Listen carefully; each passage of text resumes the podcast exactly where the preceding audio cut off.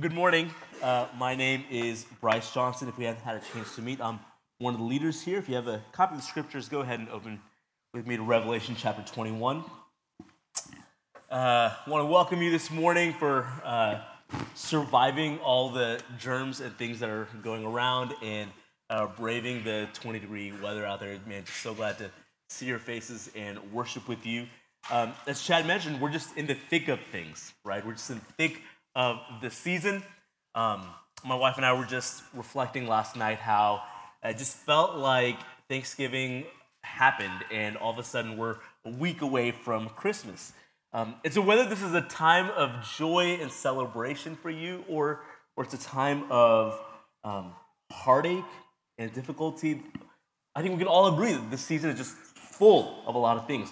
Even though work may slow down for some of us, uh, our schedules and our time is just filled with so many things, right? We've got parties and decor galore, right? And just frosted cookies everywhere.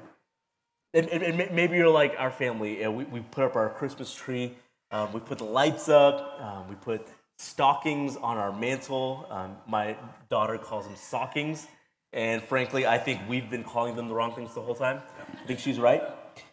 Um, right, but, but but the season is just just full of things. The temperature is dropping, and Amazon packages are showing up at our door. And and uh, we watched uh, for the first time last night. I watched A Miracle on 34th Street, and lots of thoughts. Not all of them good, uh, but but but it's just that season. Just that season, right? My my wife opened or ordered a peppermint mocha the other day, and, and I thought this is the only season where it's okay where you can order a peppermint mocha. Every other time it's just inappropriate. Um, and next Sunday, my family's going to sit down and we're going to open up Gospel of Luke and we're going to read of Jesus' birth. It's just full of so many things. And I don't know if, if you're anything like me, your mind is in all sorts of places right now. And so, what I'd love to do is for us to pray together um, and pray that God would center our hearts um, and speak to us this morning. And so, friends, if you would bow your heads with me and pray. God Almighty, I thank you that you love us so much that you would reveal yourself to us through your word. And God, I, I pray, Lord, that, that as we open your word this morning, God, that your spirit would convict us where we need to be convicted. Would you comfort us where we need to be comforted? And God, would you conform us more and more to the image of Jesus? And God, I, I pray, Lord, that my words would be uh, in clarity of speech. Um, and more than that, Lord, that your spirit would take my words, God, and do what my words could not do, and that is transform lives and bring hope. Your sons, let me pray. Amen. I, I read an article this week uh, about this phenomena that uh, astronauts who spend a lot of time in space uh, experience. It's called the overview effect, and may, maybe you've heard of it. But it's essentially that they spend so much time uh, in space that, that, that they see the Earth from a different vantage point and it gives them a different perspective. Right? From, from space, you, you, don't see um, boundary lines, you don't see um, ethnic or religious uh, dissimilarities, or uh, you don't see conflict, you don't see economic inequalities. What, what you see is a planet that almost seems uh, like an integrated organism. Right? The astronauts talk about seeing flashes of lightning storms and um, and, and you see auroras, but you also see how thin our atmosphere is that, that's, that keeps us from burning up. Uh, you see, you get just this different perspective. And, and astronauts talk about from that vantage point, you see how everything's interconnected and everything feels so fragile. Right? And, and it's disconcerting, but it's also sobering because you get this different perspective. You pull back from the everyday, on the ground experiences, and you get a different vantage point of a larger reality of what's going on. And that's what we get every week when we open the Word of God. But in a special way, especially during this season that the church is called Advent. Advent is when we look uh, at Jesus' return through the lens of his first coming. We, we, we get to see a different vantage point. We get to see what God is actually doing in the world. And so many times in this season, we focus on the beautiful reality that Jesus has come right? And what a glorious reality it is, what a glorious truth that Jesus came and he dwelt among us, God put on flesh. but what we neglect is one of the things that the church historically has focused on. It's, it's one of the major thrusts of the New Testament. And it's that Jesus is actually coming back. He will return just like he said. See, Advent isn't just about little baby Jesus in a manger. Advent actually wrestles with some of the biggest questions that you and I ask, especially if we're Christians. Questions like if Jesus is Savior and He's God, then why is there still so much bad stuff going on in the world? Questions like if Jesus is really the resurrection and the life, then why do I still go to funerals and anticipate my almost certain death? For Christians, we believe that God will fully resolve everything when Jesus comes back. And so Advent wrestles with what it means that the kingdom of God has already come and yet has not fully come. And so this year, that's what we've tried to do. We've explored some of those questions with what will happen when Jesus returns. So we've talked about how we live with this hope that Jesus really will come back, that we're not living in perpetuity, just kind of hoping that everything gets better, but Jesus will return and put all things right. We've wrestled with, uh, or we've looked at the reality that death is still a reality for us, but that one day soon, even death will die. And we will uh, uh, look forward to the Christian hope of the resurrection of the dead. And last week, Chad walked us through what it means uh, that judgment is coming, where God brings his justice and his uh, uh, righteousness on evil and wickedness, and how he calls us to live out the identity that we've been saved into. And this morning, the question I'll look at, again, is the question of evil and pain in the world. But not the question that last week answered. Last week, we looked at what God, God's justice upon evil and wickedness. But what about the carnage that's left behind? What about those of us who have experienced evil and wickedness upon us? The Bible doesn't just give us a picture of evil being punished, though it does. It gives us a picture of broken things being made new. So this morning we're going to look at the promise of a new heavens and a new earth.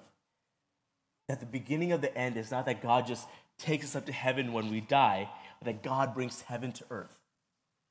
Now, now this morning, some of what we are going to explore might smack against some of what you grew up hearing or believing. Um, and if that's true, man, there, Chad, Jeff, myself, we'd love to talk with you and process uh, some of that with you.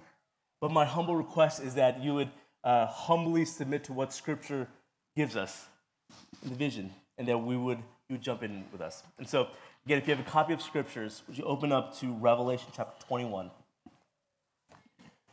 Uh, if you grew up in church, Revelation might have felt like a scary book to you, right? There's all sorts of things going on, um, and there's symbols, and, and, and maybe you grew up thinking that this is, this is how you determine uh, like the end of times or what's going to come on. And beside all that, I hope one day we get to do a series on Revelation. Revelation gives us a picture of what's going on behind the scene. And what we're about to see right now is a vision that the Apostle John sees of the future that's coming. He, he, it's like the fabric of reality gets pulled back a little bit and he sees a reality. So there's a lot of symbols, there's a lot of things going on. What I would hope is that our imaginations are bathed with this, with this imagery. So read with me. John says, Then I saw a new heaven and a new earth. For the first heaven and the first earth had passed away, and the sea was no more. That's quite a thing to see, right? A new heaven and a new earth. And the first heaven and the first earth have passed away. And so maybe the question ought to be well, why has the first heaven and the first earth passed away, right? Well, like, what are we seeing here? And in order to understand this, you have to understand the whole storyline of the Bible. Way back in the beginning, page one of your Bibles, right? Uh, the Bible starts off with God creating everything good and right and pure and beautiful and whole. There's no death, there's no sadness, there's no pain. And that lasts about two and a half pages, because by page three on my Bible, humanity has messed everything up. They messed everything up by rebelling against God and choosing to disbelieve Him and His promises. They chose evil by doubting God's goodness, and in a moment, their relationship with God, their relationship with each other, their relationship with even how they view themselves, and their relationship with creation were all broken and, and, and, like a virus that spreads its ickiness across everything it touches, sin and brokenness just spreads across the cosmos, across the created order. Romans 8 tells us that it's not just that sin has spread its evil, is that God actually subjects creation to futility and corruption. And so brokenness and pain and corruption are a result of sin. The very earth itself, creation, has been tainted by sin and brokenness.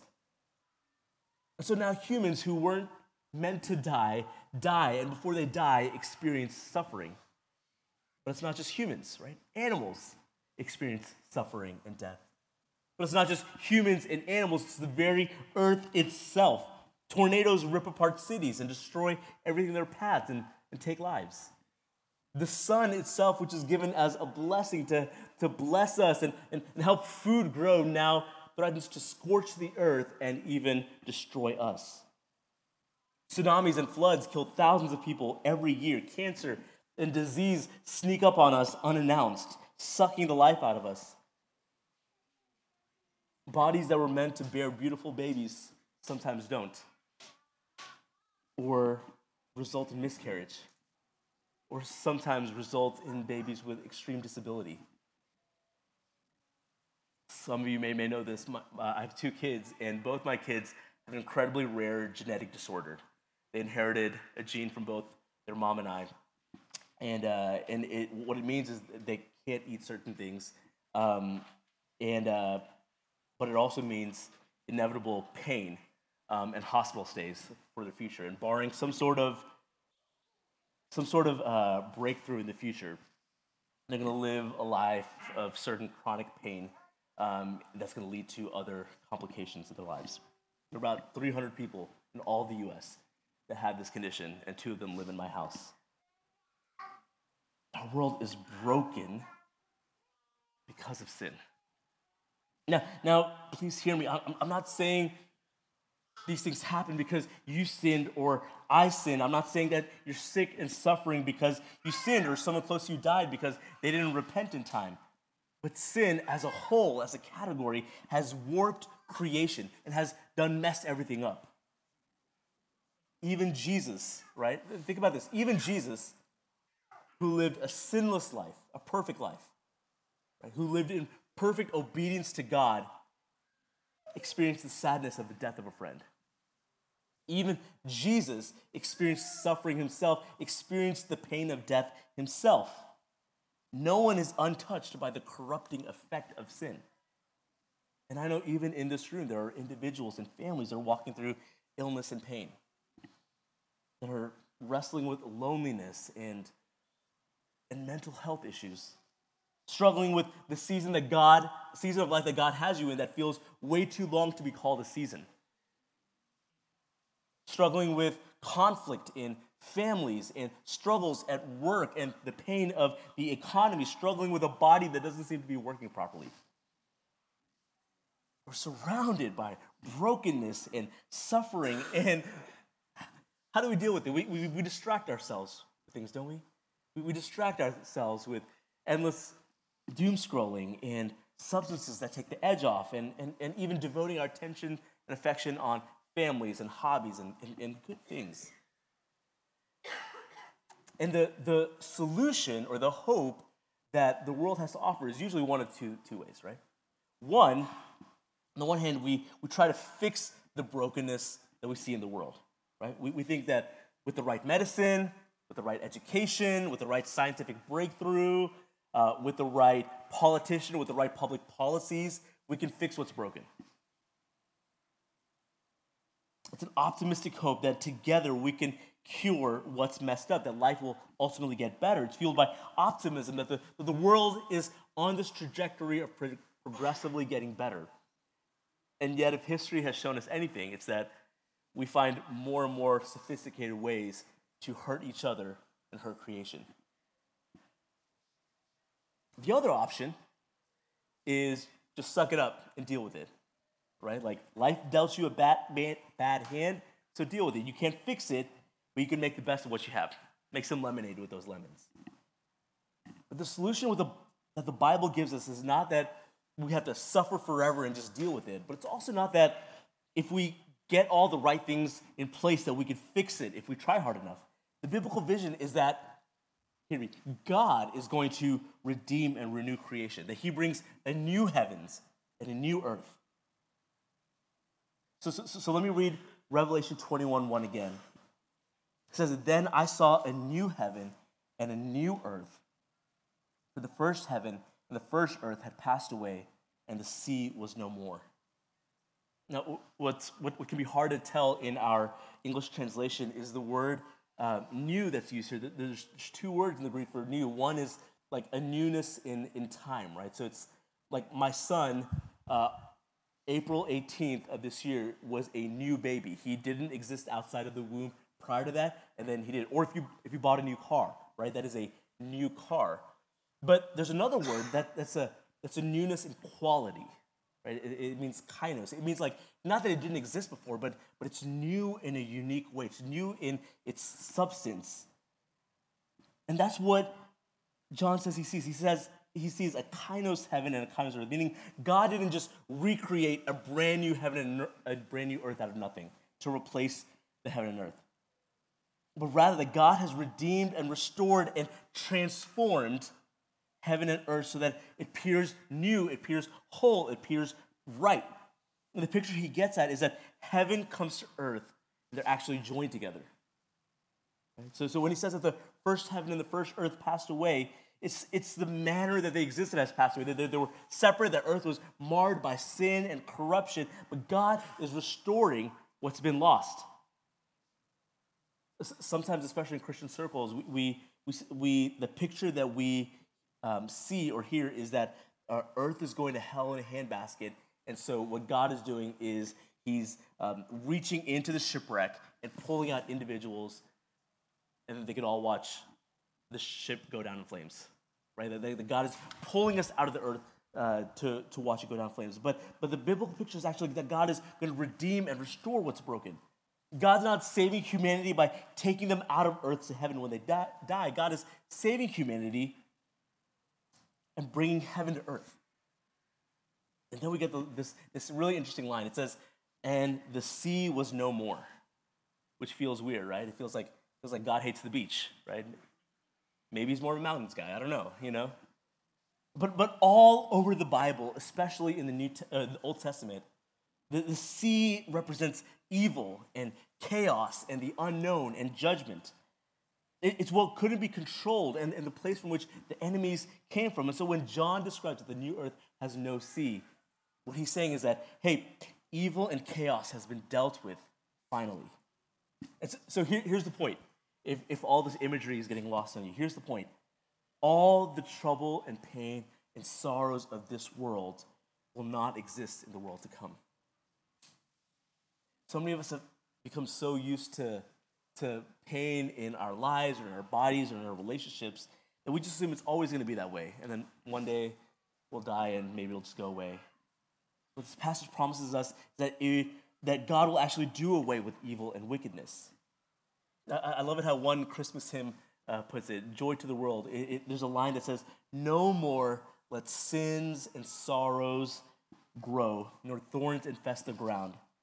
He comes to make his blessings flow far as the curse is found. Far as the curse is found, far as, far as the curse is found. Listen, this isn't a temporary peace. This isn't a peace that lasts for a few days or, or weeks or even centuries while we wait for the other shoe to drop. This is a forever reality. So God creates this new heavens and new earth, right? But, but what's in this new heavens and new earth? Well, let's keep reading. Revelation chapter 21, verse 3 and I heard a loud voice from the throne saying, Behold, the dwelling place of God is with man. He will dwell with them, and they will be his people, and God himself will be with them as their God. He will wipe away every tear from their eyes, and death shall be no more. Neither shall there be mourning, nor crying, nor pain anymore, for the former things have passed away. The former things will pass away, but God will be with mankind forever. Now, real quick, Bible quiz. Where else have we seen God dwelling with mankind? This is the first pages of Genesis, right? In Genesis, God creates everything in the Garden of Eden. God walks with man in the cool of the day. In fact, so much of the last three chapters of uh, Revelation gives us a picture of a new Eden where evil and suffering and, and sin are banished and righteousness exists because that's where God is. But in Revelation, this garden has been transformed into a city. And we don't have time to go into all the Old Testament allusions to the Garden of Eden and the temple and the Holy of Holies, but, but here's the main takeaway we will dwell with God fully in his presence, experiencing the joy and wonder and satisfaction that he actually brings. I don't know if you caught it, but, but notice what God does in this new creation. Verse 4 says, He will wipe away every tear from their eyes. Have you ever wiped away a tear from someone's eyes, someone's face? Have you ever had your tears wiped away? I've been able to do that with my uh, daughter many times now. She, she's a toddler, so it's like every other hour. Uh, she's got so many tears, so many tears. But when I do it, right, when, when I wipe the tears from her face, I'm, I'm, not doing it just because I want her face to be clean. I'm, I'm not doing it just because I want her to cry or to stop crying and get over it. I'm not just trying to offer empty words. I'm, I'm communicating something in that moment. I'm communicating, hey, data's here, and I'll take care of it. I'll make everything right. I'm communicating that she can trust me that whatever has caused her pain is no match for her data who can actually fix it. It's, it's, a, it's a tender action. Friends, that's what's waiting for us in the new heavens and new earth. This picture we have is God the Father stooping down to our level, taking our face in his hands, and wiping away every tear. It's tender action because he's here. God wipes away tears not just so that you'll feel better, but to communicate that He's fixing what's caused you so much grief and pain. And He can do that because He will dwell with us. See, God doesn't just remove all evil and chaos in the new heavens and the new earth, though He does. He does remove it. But He'll comfort you, and more than that, He's going to actually redeem every hurt you've experienced and the pain that you've carried in this life. One of the most um, incredible things after Jesus' resurrection, right? So Jesus comes back up out of the grave. He's got a real body, but, but it's, it's interesting in some ways. Like he walks through some walls, appears in some rooms, and so you think he might be a ghost or spirit. But then he also eats some grilled fish, and spirits don't eat fish, right? So there's some weird things going on. But what the Bible tells us is that's a glorified body that, side note, is the glorified body that we'll have in the new heavens and new earth. But something that's so fascinating about that is that this glorified body displays signs of his crucifixion. It's how Jesus can hold out his hands to Thomas and say, Here, put your finger in these marks in my hands. Put your hands in my side. Friends, the wounds that you've received, the, the gashes of grief, the bruises of brokenness and betrayal are going to be displayed as scars of glory in the new creation. There is no wasted pain. There is no wasted suffering. You're suffering right now is not pointless. Your broken marriage that you've experienced is not pointless. Your shattered dreams, the loneliness you're experiencing right now is not pointless. There'll be testimonies of God's kindness and faithfulness in your life that you will be displaying for all of eternity. I had a thought this week that my children, for the broken bodies that they have right now, if they trust in Jesus, and I hope and pray that they do, that they will receive new glorified bodies where the things that they eat don't try to actively kill them. And they will display in their bodies the glory of what they've walked through. One pastor in New York says it this way He says, Everything sad is going to come untrue, and it will somehow be greater for having once been broken and lost. Everything sad is going to come untrue. It's not a fairy tale. This is the reality that we're looking forward to. And moreover, we're actually going to be with God. And I hope that doesn't just pass by right? Like, oh yeah, that's gonna be great. God's gonna be there. We sing songs every week about the goodness of God and His mercy and His love. But in the new heavens and new earth, we're actually going to experience that in a unique way as we see God face to face. As He dwells with us, He's not going to be high above in another heaven. He's not going to be far from us. He's actually going to be with us, dwelling with us, among us. And the presence of God will be a comfort because He's going to meet and satisfy all that we've ever wanted. Imagine this there's going to be no unmet needs in the new heavens and new earth. There's going to be no unfulfilled dreams the new creation. There'll be no wistful memories, no pain of regret for those of us who are in Christ, because the very presence of God will meet every longing of our hearts.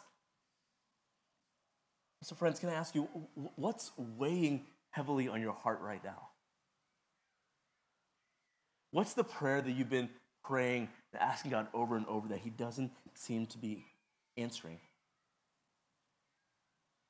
Can I offer that you won't be carrying that into the new creation? Because not only will you be remade whole, but God will be with you and me. And we're going to work and live and worship in the new Eden. And all this sounds great, doesn't it? What does that mean now? Do we just sit around waiting for the new heavens and new earth, just twiddling our thumbs? No, because this redemption isn't just a future hope, though it is. It's a present reality that has already begun for us. It's already begun for us. Look at verse 5. And he who is seated on the throne, this is God, said, Behold, I am making all things new.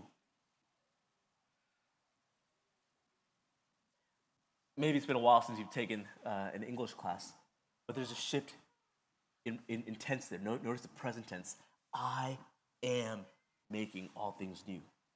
It doesn't say one day he's going to make all things new. You just have to wait till that happens. It doesn't say one day he's going to make new things. It says, I am right now making all things new. He's already begun the work through Christ. And this is what we celebrate and observe at Christmas every year that God came and dwelt among us and started this new creation work. Right? So, John chapter 1, verse 14 says, And the Word became flesh and dwelt among us. And we have seen his glory, glory as of the only Son from the Father, full of grace and truth. That word dwelt, dwelt among us, is the same word that Revelation 21 uses, that God will dwell among us. Literally, that God will make his tent among us, that God will tabernacle among us. See, in Jesus, you have God, you have fully God and fully man joined together. You literally have heaven meeting earth, completely overlapping. And in Jesus, God dwelt among us. And think about what he taught and did among us. He, he taught us to pray, Your kingdom come, your will be done on earth as it is in heaven. He preached the kingdom of God is at hand. And he preached of the kingdom of God. Uh, and in his life, Jesus gives us glimpses of the world that is to come. So he, he healed incurable diseases and he cast out demons. More than that, he forgave sins. He raised people from the dead, and then in his substitutionary death, he gave us forgiveness of our sins and was raised by God to life so that if we might turn from our rebellion and turn to Him, we might have life. So, this is why in 2 Corinthians 5, Paul says, if anyone is in Christ, so if you, me, your neighbor, that person you think is so far, if anyone is in Christ, he is a new creation. The old has passed away and the new has come. It's the same language as Revelation 21 new creation. If you've placed your faith and trust in Jesus, He's already actually begun that new creation work in you right now. Friends, this, this is not an active or this is not a passive waiting where we're just waiting around. There is an active component in it because you are new creation right now in this moment. You and I carry in ourselves glimpses of this reality that's coming. It's almost like we're time travelers. We're, we're pictures of the future that are right now. Paul says the same passage that we're ambassadors for Christ. Listen, you don't have to fix yourself up. You don't have to try to fix this brokenness in your life. You don't have to cover it up with the veneer of having it all together. You are already, right now, new creation. Now, you're not fully as you will be one day. One day you'll have glorified bodies and glorified hairlines and still live in bodies that are fully, fully restored, right? That aren't decaying. We still live in bodies that are broken and, and struggle against sin, but the Spirit of God has already placed new creation seed in you when He gave you new birth. And the New, Testament says that the Holy Spirit is a, uses this language, foretaste. It's a foretaste of what's to come. You're, you're, you're, you're a glimpse, you're a beginning taste of the reality that's coming. And when Jesus returns, he will finish the work that he began. He'll completely make all things new and whole. But in the meantime, you and I are ambassadors. We have an identity. We don't just go around living life just kind of hope, you know, hoping that one day things get better or just letting life happen to us. We are pictures of God's reality to the world. We're witnesses of what's to come.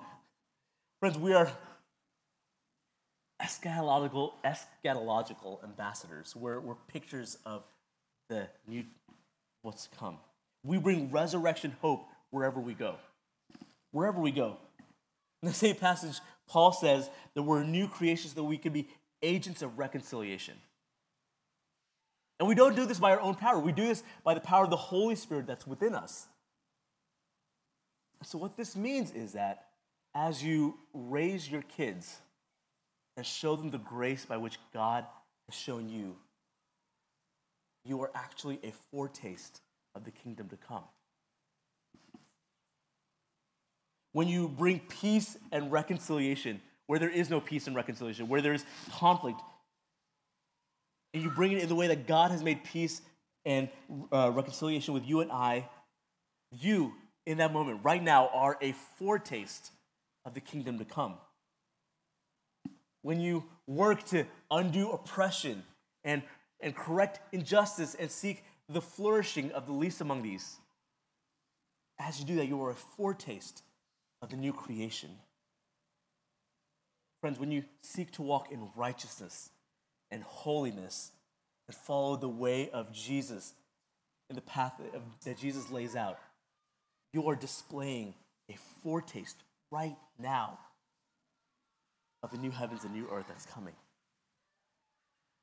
And listen, when you fall and fail and mess up badly and repent and turn to Jesus, you are a forte, a picture that the kingdom is not fully here, but it is coming. Friends, if you're in Christ, you have the power of God in you, living and working in you right now. So, so, so, so listen as Paul, Paul reminds us of this future that's coming in Romans chapter 8. In Romans chapter 8, Paul says, For I consider that the sufferings of this present time are not worth comparing with the glory that is to be revealed to us. For the creation waits with eager longing for the revealing of the sons of God. For the creation was subjected to futility, not willingly, but because of him who subjected it. So this is Genesis 3 language. Creation was subjected in futility, to futility, in hope that the creation itself will be set free from its bondage to corruption and obtain the freedom of the glory of the children of God. This is Revelation 21. For we know that the whole creation has been groaning together in the pains of childbirth until now. And not only the creation, but we ourselves. We ourselves who have the first fruits of the Spirit. Listen, you are first fruits of the creation to come. We ourselves groan inwardly as we wait eagerly for the adoption as sons, the redemption of our bodies. We ourselves who have the first fruits of the Spirit we're waiting for the day that's coming when God, when our bodies will be redeemed. But I don't know if you caught that first line. It changes how we live right now. It changes how we walk right now. Paul, uh, Paul says, I consider that the sufferings of this present time are not worth comparing with the glory that's to be revealed to us. It changes how we suffer, right? Because our sufferings are not, can't compare to the glory that's coming. He's not minimizing your suffering. He's not minimizing your pain. I know some of you in this room are walking through some incredibly difficult and hard things right now. And one day, God will wipe away every tear, and you will see the beauty of the glory of what God has accomplished through it. But what this passage offers us right now is that overview effect, it's that perspective that, hey, this is not the end of the story. That as you suffer and as you walk and as you live, there's hope coming. So that changes how you live. It changes how you walk. It changes how you approach your suffering, even right now. This is the promise for all of us who put our faith in Jesus. And if you're in here and you haven't, this picture can be yours. Verse 6, God says, To the thirsty, I will give from the spring of the water of life without payment. The only thing you need is thirst. And Jesus promises to quench that thirst. You need to bring anything else. Just bring yourself. Friends, let's pray.